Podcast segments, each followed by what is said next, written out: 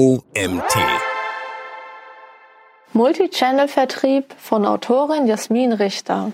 Hallo, ich bin Celine Kröck und heiße euch herzlich willkommen zu unserer heutigen Magazin-Podcast-Folge. Der Begriff Vertrieb ist wohl jedem vertraut, denn das ist eines der Kernelemente eines jeden Unternehmens. Ohne Vertrieb ist kein Handel bzw. Verkauf ohne Verkauf kein Umsatz. Doch wie funktioniert ein Vertrieb eigentlich und welche Optionen bzw. Strategien kannst du als Unternehmerin verfolgen? Und wie wird so eine Strategie eigentlich entwickelt? Erstens. Grundlage Unternehmensstruktur. Bei der Gründung eines Unternehmens sind viele Dinge zu beachten, die in der Regel zunächst in einem Businessplan festgehalten werden, bevor es dann tatsächlich losgeht. Die Unternehmensstruktur stellt dabei die betriebswirtschaftliche Betrachtung der Organisationsstruktur dar. Es wird also festgehalten, wann, wo und von wem all die unternehmerischen Aufgaben erledigt werden. Grundsätzlich teilt sich die Organisationsstruktur in zwei Systeme, horizontal und vertikal. Die vertikale Organisationsstruktur, auch Aufbauorganisation genannt, beinhaltet folgende Bereiche. Rechtsform. Welche rechtlichen Strukturen soll das Unternehmen haben? Hierarchie. Gibt es mehrere Gründer und wenn ja, wie gestaltet sich die Führungsstruktur? Standorte. Wie sieht der räumliche Aufbau des Unternehmens aus? Bei der Darstellung der vertikalen Aufbauorganisation gibt es verschiedene Formen. Funktionale Struktur. Hierbei orientiert sich der Aufbau an den Fachbereichen und Abteilungen wie Vertrieb, Marketing, Kundenservice, Personalabteilung und so weiter. Geografische Struktur. Das Unternehmen gliedert sich hierbei nach geografischen Merkmalen. Produktionslinienstruktur. Die Verantwortlichkeiten der MitarbeiterInnen werden hierbei genauer aufgezeigt. Matrixstruktur. Es werden mehrere Aspekte kombiniert, zum Beispiel Verantwortlichkeiten mit geografischen Merkmalen. Die horizontale Organisationsstruktur fokussiert sich auf die Prozesse eines Unternehmens. Man spricht deshalb auch von Ablauforganisationen. Zweitens, um nicht ins Blaue hinein zu entscheiden, welche Vertriebswege und Strategien du wählst, solltest du zunächst umfassend dein Unternehmen, deine Kunden und Wunschkunden und den Markt analysieren. Die folgenden sieben Schritte bieten dir einen guten Leitfaden für deine Analyse und anschließende strategische Entscheidung.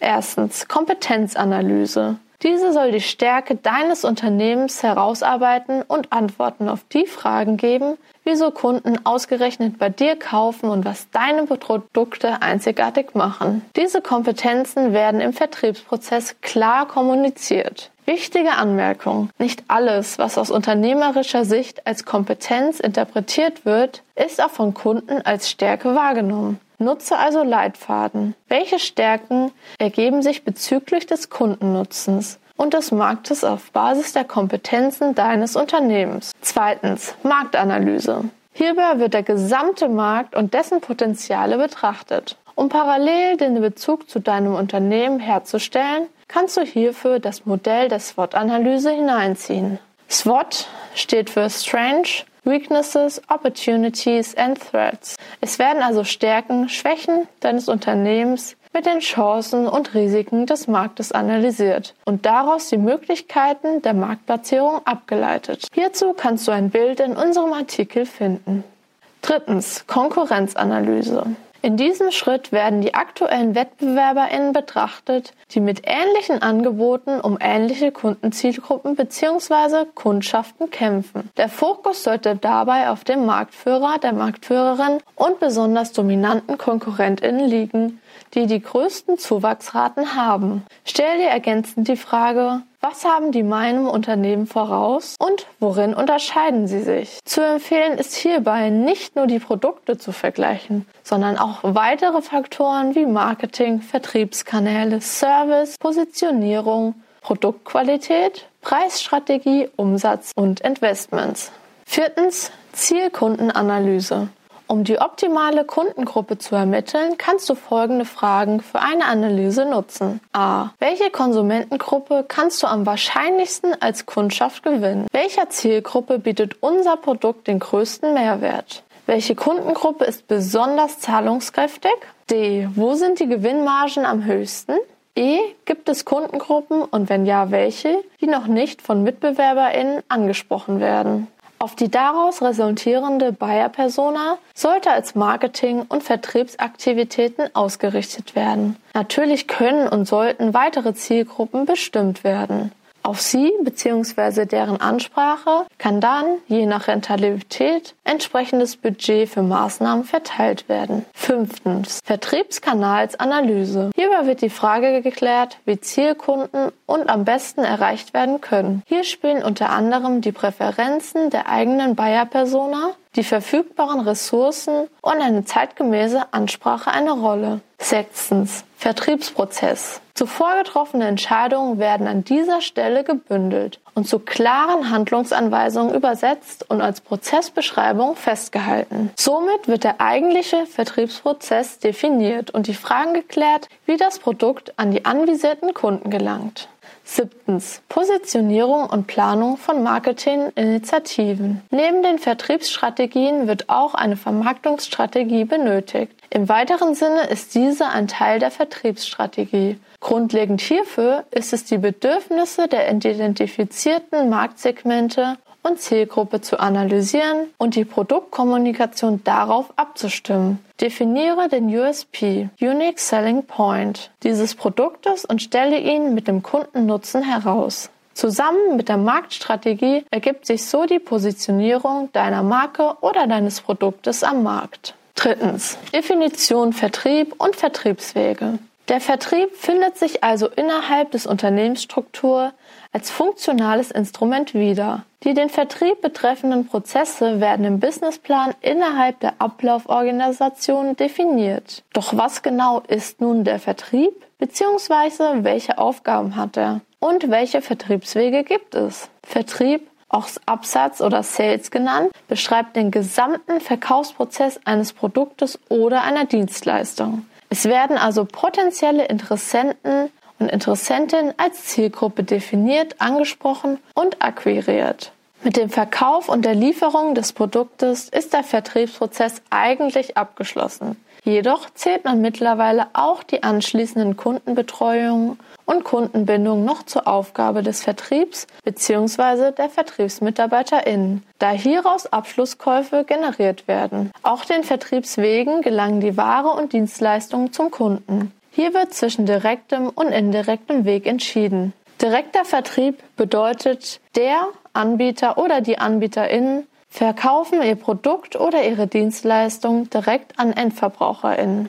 Indirekter Vertrieb heißt, der Anbieter die AnbieterInnen vermitteln ihre Produkte oder Dienstleistungen über einen Zwischenhändler, ZwischenhändlerInnen an die EndverbraucherInnen. Es kann hierbei auch mehrere Zwischenstufen geben, weshalb man auch von mehrstufigen Vertrieb spricht. Die ZwischenhändlerInnen arbeiten hier in der Regel mit einem Preisaufschlag den sie an den Endverbraucher, die Endverbraucherin oder weitere ZwischenhändlerInnen in den Vertriebsketten weitergeben. Je nach Vertriebsweg variiert am Ende gleichermaßen die Absatzchance und der erzielte Umsatz. Wege, die Produkte oder Dienstleistungen an den Kunden zu bringen, gibt es viele. Es folgen eine der wichtigsten. Direkte Vertriebswege. Präsenzhandel, also standortgebunden, Direktvertrieb über HandelsvertreterInnen im Außendienst per Telefon oder E-Mail, Online-Direktvertrieb im E-Commerce oder über Social-Media-Plattformen, zum Beispiel einen integriertem Shop, Vertrieb über Handelsplattformen wie Amazon, eBay und so weiter, Versandshandel und Strukturvertrieb als Multilevel Marketing. Bei den indirekten Vertriebswegen wird deutlich, dass Vertrieb und Marketing ineinander übergehen. Innerhalb eines Unternehmens wird meist versucht, die Bereiche in einigen Abteilungen zu trennen bzw. Zuständigkeiten klar zu definieren. Nichtsdestotrotz bleibt eine enge Abstimmung für den Unternehmenserfolg wahrscheinlich wichtig. Bei kleinen Unternehmen liegen Marketingtätigkeiten auch häufig bei den Vertriebmitarbeiterinnen. Die Festlegung auf ein oder mehrere Vertriebswege ist einer der grundlegendsten Entscheidungen, die ein Unternehmen bei der strategischen Gestaltung des Vertriebs treffen muss. Mittlerweile geht der Trend immer häufiger zum Omnichannel- und Multichannel-Vertrieb. Viertens. Omnichannel, Cross-Channel, Multichannel. Was ist das? Die meisten Unternehmen, je größer, desto wahrscheinlicher, nutzen heutzutage mehrere Vertriebskanäle, um ihre Kunden zu erreichen und konkurrenzfähig zu bleiben. Der Oberbegriff Multichannel-Strategie beschreibt zunächst gleichzeitige Nutzung mehrerer Absatzkanäle. Das können der Einzelhandel, Online-Shop, Handelsportale, Outlet-Stores, HandelsvertreterInnen und Franchising-Systeme sein. Im engeren Sinne versteht man darunter, wenn zeitlich mindestens zwei voneinander unabhängige Vertriebskanäle betrieben werden. Das heißt, die Kanäle existieren getrennt nebeneinander und werden bei Kaufprozessen nicht miteinander kombiniert. Beispiel. Ein Kunde bestellt online ein Produkt, kann es aber nicht im markenzugehörigen Store abholen oder zurückgeben. Diese interne Abgrenzung ist aber nur eine Möglichkeit. Ebenso kann es eine Multichannel-Strategie bedeuten, dass sich der Auftritt nach außen über eine eigenständige Firmierung und Corporation Design definiert. Hierzu findest du ein Bild in unserem Artikel. Zwei weitere Vertriebsstrategien sind die Cross-Channel-Strategie und die Omni-Channel-Strategie. Bei der Cross-Channel-Strategie werden ebenso mehrere bzw. Absatzkanäle genutzt, jedoch sind diese inhaltlich, optisch und meist auch technisch aufeinander abgestimmt sowie miteinander verknüpft. Beispiel ein Kunde kauft online ein Produkt, kann es aber im Store auch wieder zurückgeben. Kaufmännisch bildet ein Unternehmen bei dieser Strategie also eine Einheit. Organisatorisch und vor allem logistisch werden die Kanäle aber meist weiterhin getrennt gehalten. Beim Omnichannel geht es nochmal einen Schritt weiter und verknüpft sämtliche Prozesswege, wodurch dem Kunden zeitgleich auf allen Kanälen dasselbe Angebot ermöglicht wird. Der Begriff Multichannel, Cross-Channel und Omnichannel-Strategie beschreibt also alle drei kanalübergreifende Geschäftsmodelle. Sie unterscheiden sich nur im Grad ihrer internen Verzahnung. Doch was sind nun die Vor- und Nachteile einer Multichannel-Strategie? Fünftens. Vor- und Nachteile einer Multichannel-Strategie. Ziel eines Unternehmens sollte bei der Nutzung einer Multichannel-Strategie sein, seine KonsumentInnen einen Mehrwert zu bieten. Die konsequente Integration der Absatzkanäle ist bereits ein wichtiger Vorteil für den Verbraucher, die Verbraucherin, weil ihm dadurch das Channel Hopping ermöglicht wird. Mehrere Vertriebskanäle zu nutzen hat folglich vor allem Vorteile bei der Distribution, denn mit mehreren Kanälen Multichannel können mehrere Märkte und somit höhere Anzahl von potenziellen Kunden erreicht werden. Ein Ladenbesitzer oder eine Ladenbesitzerin aus Nürnberg kann mit Hilfe eines Online-Shops beispielsweise auch Personen in anderen Städten erreichen, die bestenfalls ihre Kunden werden. Ein weiterer Vorteil sind die nutzbaren Synergieeffekte. Die einzelnen Kanäle können sich im Rahmen einer Multichannel-Strategie gegenseitig unterstützen, auch technisch. So können Zeit und Kosten gespart werden, wenn beispielsweise Bestellungen aus den Online-Shops direkt weitergeleitet werden, anstatt über den Store, das Ladengeschäft oder einer Hotline abgewickelt werden müssen. Ebenfalls ein Beispiel, das für eine höhere Wirtschaftlichkeit sorgt, ist ein FAQ-Bereich auf der Unternehmenswebsite. Dieser sollte gut gepflegt und regelmäßig angereichert werden, um häufig gestellte Kundenfragen direkt dort zu beantworten. MitarbeiterInnen von zum Beispiel Service-Hotlines werden so entlastet und können sich anderen Aufgaben widmen. Der nächste Vorteil von Multichannel ist, verfügbar zu sein und Präsenz zu zeigen. Wo Ladenöffnungszeiten an Grenzen stoßen, suggeriert der Onlinehandel bzw. ein Onlineshop für Kunden permanente Verfügbarkeit. Zusätzlich ermöglichen viele Kanäle eine höhere Sichtbarkeit und Markenbekanntheit. Ein großer Vorteil als Teil des Multichannel-Vertriebs bzw. der verschiedenen Strategien ist außerdem die damit verbunden einhergehende Dynamik. Und diese hat davor vor allem die Digitalisierung mehr und mehr zugenommen, sowohl im B2C als auch im B2B-Umfeld. Nach aktuellem Stand 2022 nutzen 67 Millionen Menschen in Deutschland das Internet, davon 82 Prozent mobil. Bei der Nutzung digitaler Vertriebsinstrumente und der nahtlosen Integration kommt als positiver Aspekt hinzu, dass Digitallos und Abstimmungschaos minimiert werden. Stattdessen können per Multichannel hochgradig personalisierte Einkaufserlebnisse und eine stark verbesserte Kundenerfahrung und in Folge Kundenbindung kreiert werden. Sowie eine stetige Anreicherung der Datenbestände zum Kaufverhalten durch die Interaktion in allen Touchpoints erreicht werden. Nachteile im eigenen Sinne gibt es beim Multichannel-Vertrieb eigentlich nicht. Jedoch gibt es Kriterien, die es zu beachten gilt, beziehungsweise verschiedene Herausforderungen. Beim Aufbau müssen eine Vielzahl von Aspekten berücksichtigt werden, zum Beispiel wie können wertschöpfende Kundenbeziehungen gleichermaßen über mehrere Vertriebswege gestaltet werden und die Vertriebsorganisation am besten auf Multichannel-Strategien ausgerichtet werden? Eine Herausforderung ist also die Komplexität, die ein funktionierendes Multichannel-Absatzsystem mit sich bringt. Bis dieses aufgesetzt ist, müssen die nachfolgenden Bereiche erst einmal ausgestaltet werden. Datenintegrität, Datensicherheit, leistungsfähiges Fulfillment und die Kompatibilität des Systems. Mit Fulfillment ist an dieser Stelle das Zusammenspiel von Logistik, Systemstabilität und Systemleistung gemeint. Als weitere Herausforderung des Mehrkanalvertriebs zählen auch notwendige Investitionen, beispielsweise für Hardware, Software und Arbeitsleistung, um Absatzwege miteinander zu verknüpfen, um Arbeitsabläufe effizient gestalten zu können. Auch laufende Kosten sollten unbedingt zu Beginn möglichst genau kalkuliert werden. Zusätzlich herausfordernd ist die strategische Ausgestaltung. Dazu zählt die Formulierung einer Gesamtabsatzstrategie, aber auch für jeden Vertriebskanal sowie deren Zielsetzung und Kennzahlensystem. Eine weitere Herausforderung ist die Integrität der Absatzwege. Nicht nur aus unternehmerischer Sicht, sondern auch aus Sicht der Kunden. KonsumentInnen möchten über jeden Vertriebskanal dasselbe Sortiment, dieselbe Produktverfügbarkeit und denselben Service genießen. Unerlässlich ist also ein umfassendes Kunden- und Warensystem sowie eine zentrale Anlaufstelle wie zum Beispiel eine Service-Hotline, die umfassend Zugriff auf dieses System hat. Letzte Herausforderung von Multichannel knüpft an die vorgegangene an. Ein kanalübergreifendes Warenwirtschaftssystem.